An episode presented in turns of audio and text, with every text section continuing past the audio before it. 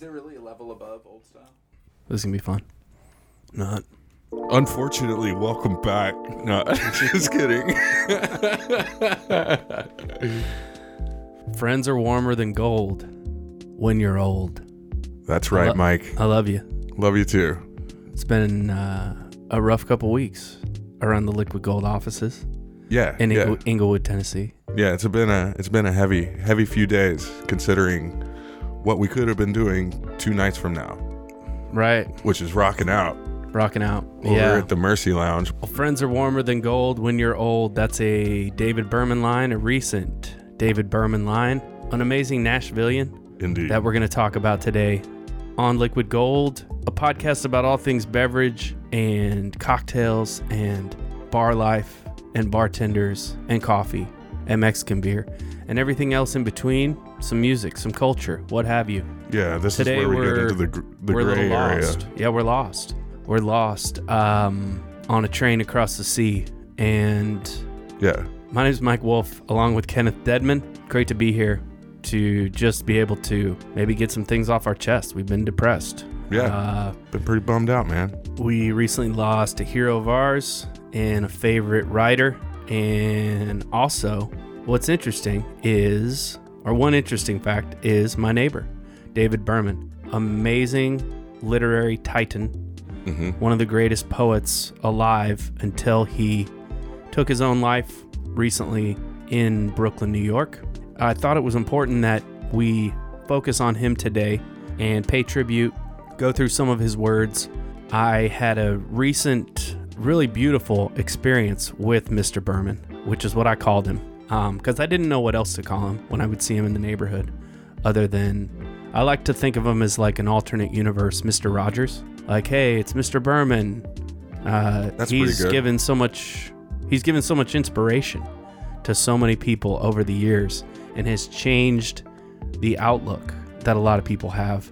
So it's just a it's a big loss for a lot of people that creatively were so inspired by this guy, and I'm uh, very fortunate to have uh, just walked the dog next to him a few times and said a few words here and there. I saw him, which was really interesting. I saw him on the day Merle Haggard died, and we had both just found out about that. So that was kind of interesting. But yeah, he was a very close neighbor of mine, and due to his uh, living life as kind of a recluse, also doing some traveling recently, working on the record kind of all over Canada and the United States. Um, hadn't been around a ton in the last few years, but yeah, as I mentioned recently, this was must have been three weeks ago or so. It was right after his new record came out as Purple Mountains, his new project and first record in almost ten years or His, so his new band. his new band, uh, Purple Mountains. I had bought the single. I had heard the record. I thought it was a masterpiece. All the the lyrics are are very very good.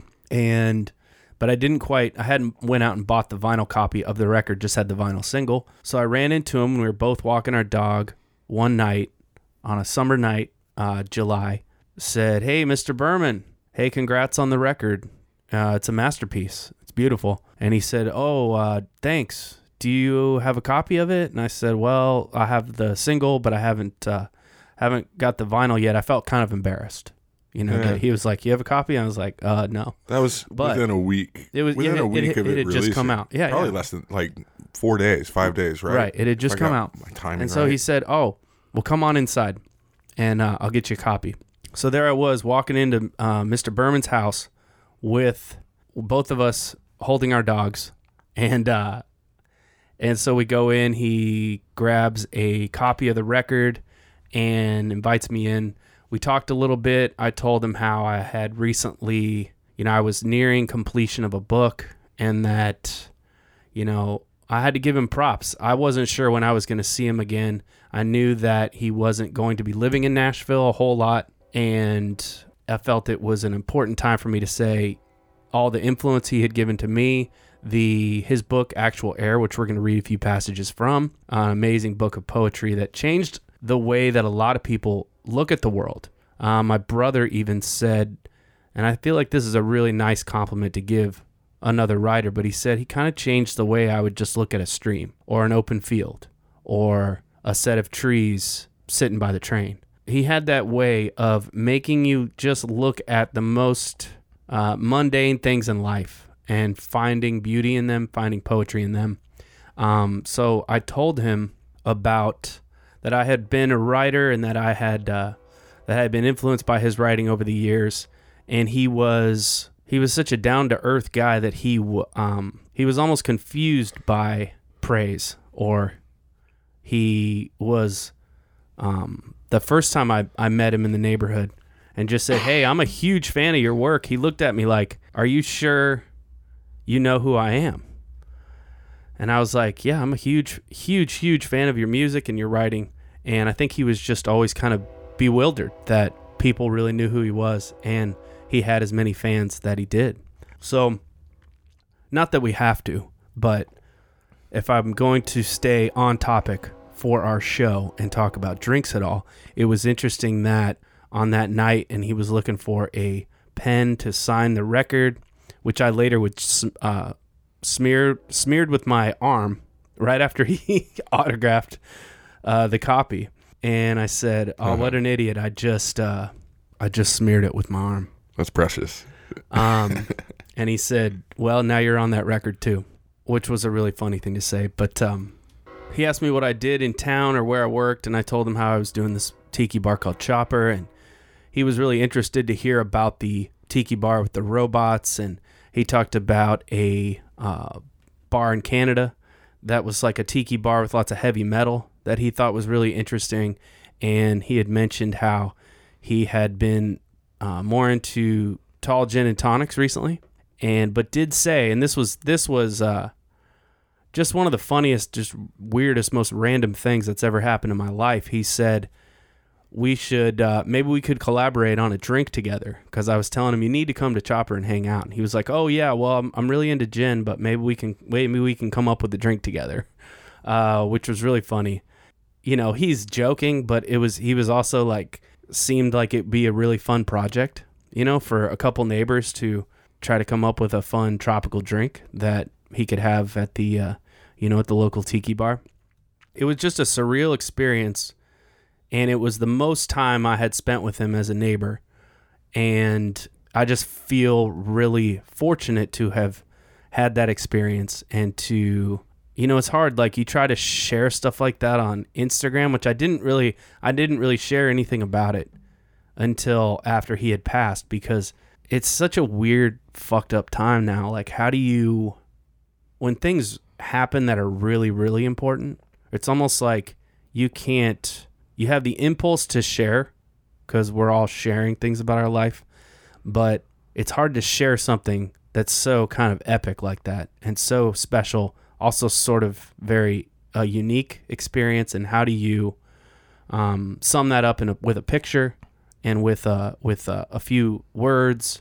Um, so I tried, but I'll have to say that from the time that it happened to the time of his passing and everything, it didn't really feel like something that was shareable. It was too special for that. You know what I mean? Yeah. Yeah. Not, I mean, it's a weird yeah, time. You're not a braggy dude. Like, no, yeah. you didn't do that. That's what makes you honorable. You I think what's it post death because it's it's a it's it's in in memoriam. Yeah, it was uh it was a, a, a small little moment and an experience that tells you a lot about the kind of guy that he was. He was very generous and he was a very gentle soul. And from what I could tell and what he said, you know, he's like, I've spent a lot of time in this house writing and reading. I wrote most of these songs sitting right over there, and he pointed by the window. And it was uh, it was really cool to see that and just, you know, have that little that, awesome. that little window into um, his process or whatever. I think it's important that we mention too now if you are if you know anyone having suicidal thoughts or um, anything like that, the National Suicide Prevention Line, 1 800 273 8255. That is 1 800 273 TALK. There is, it's also worth noting here, there's also a text line. You can text hello to 7417 4141. 741741. You can text that. Both services are free. They're available 24 hours a day. If you or anyone you know is having trouble with that, do reach out. Reach out to your friends. Yeah, Yeah, situations you got a lot like of this. numbers. You got a lot of numbers in your phone. Like, Yeah. call one of them. Yeah, you know you can always reach out to me, Thanks, Mike. and I know I can reach out to you. Sure and can. I can share. We can share when we're depressed, um, and I think it's important to to be honest about those things and just say, you know, hey, I've I've been depressed lately, or you know, I'm I'm not feeling like myself, or I can't really focus, or Yeah. you know, um, Yeah, I find if you it's if you do that, it's a little bit more efficient too. Like you, ain't got to say, "Oh, I'm fine, I'm fine." Like my toe hurts, my fucking foot hurts, my my shin hurts, my calf hurts, my knee. Working my way up. yeah, yeah, yeah. We're getting to that age where there's little twinges of pain, little tinges of pain everywhere. Uh, but I did want to read. Uh, there's a few. Well, the whole book, Actual Air, came out in 1999. Um, definitely changed how I viewed a lot of things, and just and and also writing in general. Because if you're a writer, I was, and I first found out about this book from Guy Picciotto from Fugazi, who I feel like was always a cultural. I don't know. He would he would like lift the blinds on a lot of things that were culturally important or interesting. Or if he ever said anything in an interview, it was like, I need to check that band out. I need to check that book out. And when he had mentioned David Berman, Actual Air, and kind of tied it together with Silver Jews, I didn't know about this book. So when I got it, I realized he's more of a writer than he is a musician or a songwriter or whatever, uh, because the book is so good. Uh, but this is from Actual Air, 1999, David Berman. This was a poem called Classic Water. I remember Kitty saying we shared a deep longing for the consolation prize, laughing as we rinsed the stagecoach. I remember the night we camped out and I heard her whisper, Think of me as a place, from her sleeping bag, with the centaur print. I remember being in her father's basement workshop when we picked up an unknown man sobbing over the shortwave radio. And the night we got so high we convinced ourselves that the road was a hologram projected by the headlight beams. I remember how she would always get everyone to vote on what we should do next, and the time she said, All water is classic water, and shyly turned her face away. At volleyball games, her parents sat in the bleachers like ambassadors from Indiana and all their Midwestern schmaltz. She was destroyed when they were busted for operating a private judicial system within U.S. borders. Sometimes I'm awakened in the middle of the night by the clatter of a room service cart, and I think back on Kitty. Those summer evenings by the government lake, talking about the paradox of multiple Santas, or how it felt to have your heart broken. I still get a hollow feeling on Labor Day when the summer ends. And I remember how I would always refer to her boyfriends as what's his face, which was wrong of me, and I'd like to apologize to those guys right now, wherever they are. No one deserves to be called what's his face. So that's a, a really um, great David Berman uh, poem that shows you kind of his dark humor, and he did uh, he did have an amazing sense of humor, and sense of humor is really a hard thing I think to translate when you're writing. I think something you could speak on, Kenneth. One of Berman's favorite periods in Nashville was when he moved here. The Titans were sort of a new franchise. He was a big Tennessee Titans fan and Steve McNair fan, and saw the what happened to Steve McNair being murdered as you know a big tragedy for Nashville. And yeah, what uh, you you were around here during that period, late Sure. '90s into the uh, early 2000s. Absolutely. What was that period like for you? Oh, it's glorious, glorious. Are you talking about the like the Titans like AFC runs? Because those were those were dope. We were one yard away from a Super Bowl. S- Yep. Steve McNair would be in the Hall of Fame, as would Eddie George, as would uh, probably Blaine Bishop and um, uh, Kevin Dyson, Frank Frank Wycheck. Like all these guys would be Yeah. would be in the the Hall of Fame by now, uh, if not for one one one damn yard. Son of a bitch. Well, yeah. Uh, well, like Steve McNair, like uh, what was a murder, and uh, we we're segueing segueing out of suicide into his murder, cold blooded murder. I I myself, Mike, had a a similar uh, experience. Well, I had an experience as far as Steve McNair's um, life was a week before he died, Fourth of July, uh, uh, 2009. Uh, my boss at, uh, at the bar that I was working at got us got us a bus and took us all to Dave and Buster's over at Opry Mills Mall. Mm. We're bowling, playing video games, open bar. Got wasted, bro. Our server was the chick that um that that blasted Steve McNair. Wow. I talked to her for like 20 minutes. Wow. Well, that's pretty heavy. Yeah. It was a it was a glorious time because there was this uh there was this window in time where the city still was kind of dirty south but getting better. And there's this kind of way that cities develop when they're getting they have all the resources that they need. They get better, they get better, they get better. Overflowed. It happened with I mean historically any city that's thriving gets overrun by by human beings. Um the folks that um that are originally from there. I don't know. Like uh, I, I feel like sometimes like uh, we're we're treated like we're like, or we feel. We either are treated or like we feel. I feel like we feel kind of like quislings or something. Like like uh like like roaches left over after after a picnic. Mm-hmm. Interesting. Who's the roach again?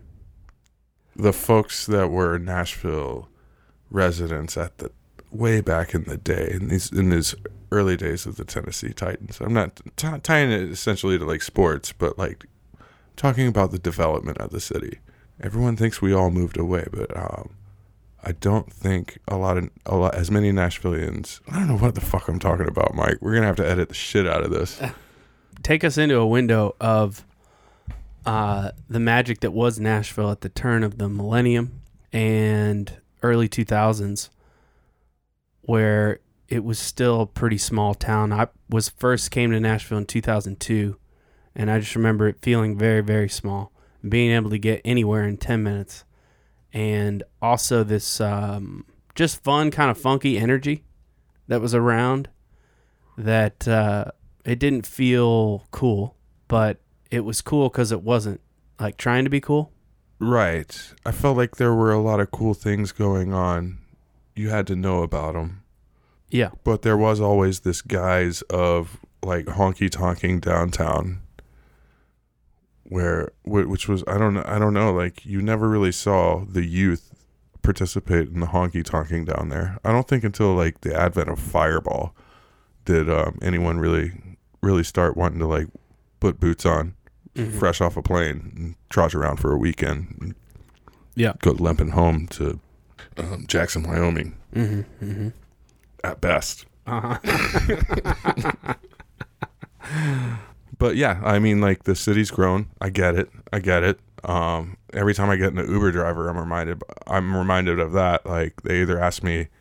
I I mean, this is any Uber driver, anyone's experience. They they ask you if you're a traveler or a resident, and then if you pass the test of as into the resident realm, they want to ask you how long you've been here, and if you've been here longer than them, it becomes a quiz show of like who, who like who was the mayor in 1989 divorced his wife? Bill Boner. Ding! you you seriously have to go through this like weird uh quiz show with old nashville residents these days. It's just like how how they've how how nashville res- residents have have been divided and conquered because they're constantly trying to conquer each other and that's why i kind of like bring up like the the the word quisling, which is kind of like a synonym of like a traitor or something like that. A lot of Nashvilleians feel like they're traitors, but truth is that they were in the right place at the right time.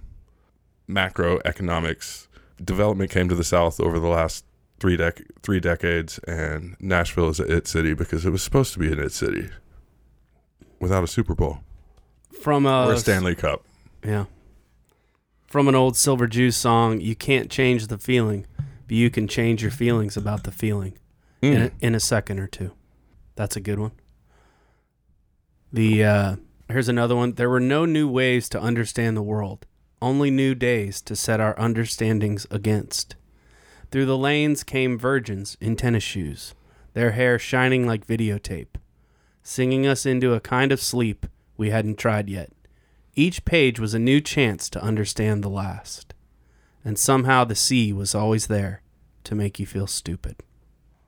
Haha, that's pretty dope. Did you ever see Berman live? I never did get to see him play live.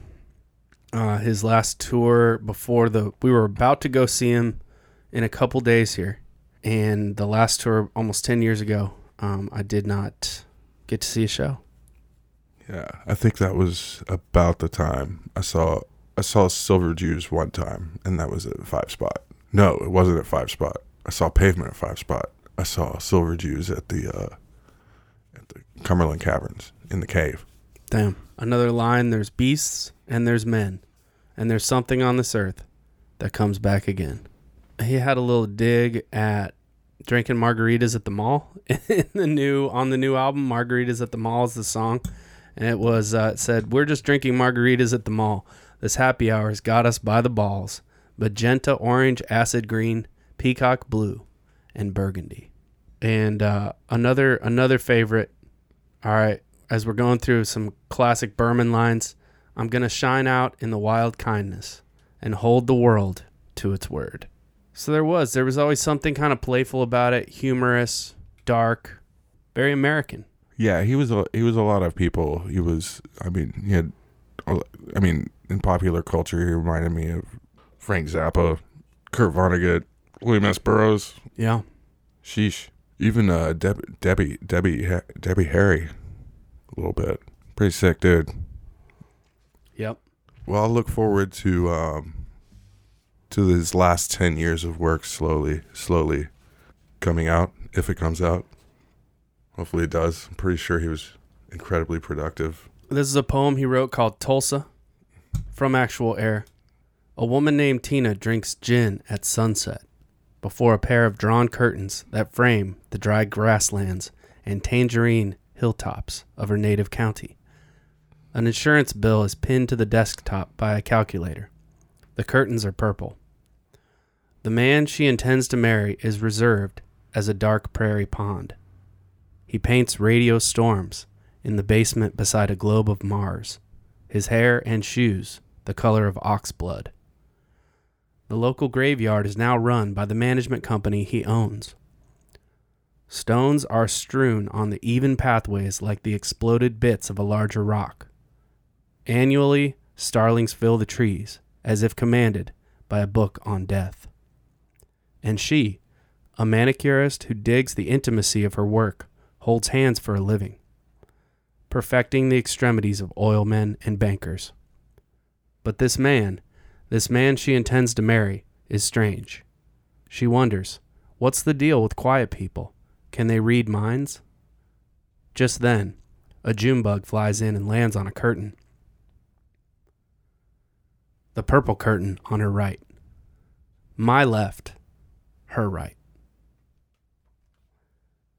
Uh, I've always, I've always liked that one. Um, and another one to check out would be Self Portrait at 28, which is also in that book. Probably too long to read. In this format, we could just sit here doing this all day. But um,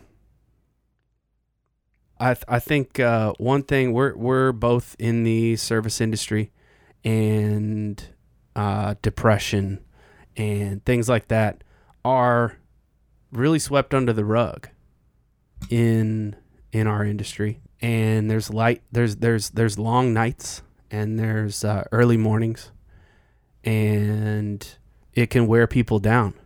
And so I think for for us, we could speak on the fact that yeah, if you are feeling down and getting uh, run down, just get help. Reach out to your friends and just talk to somebody about it.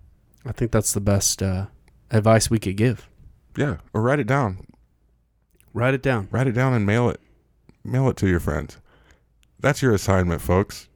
Liquid Gold listeners, send a card to a friend someone that you haven't talked to in a while, send them a card. Text them and get their address, then send them a card.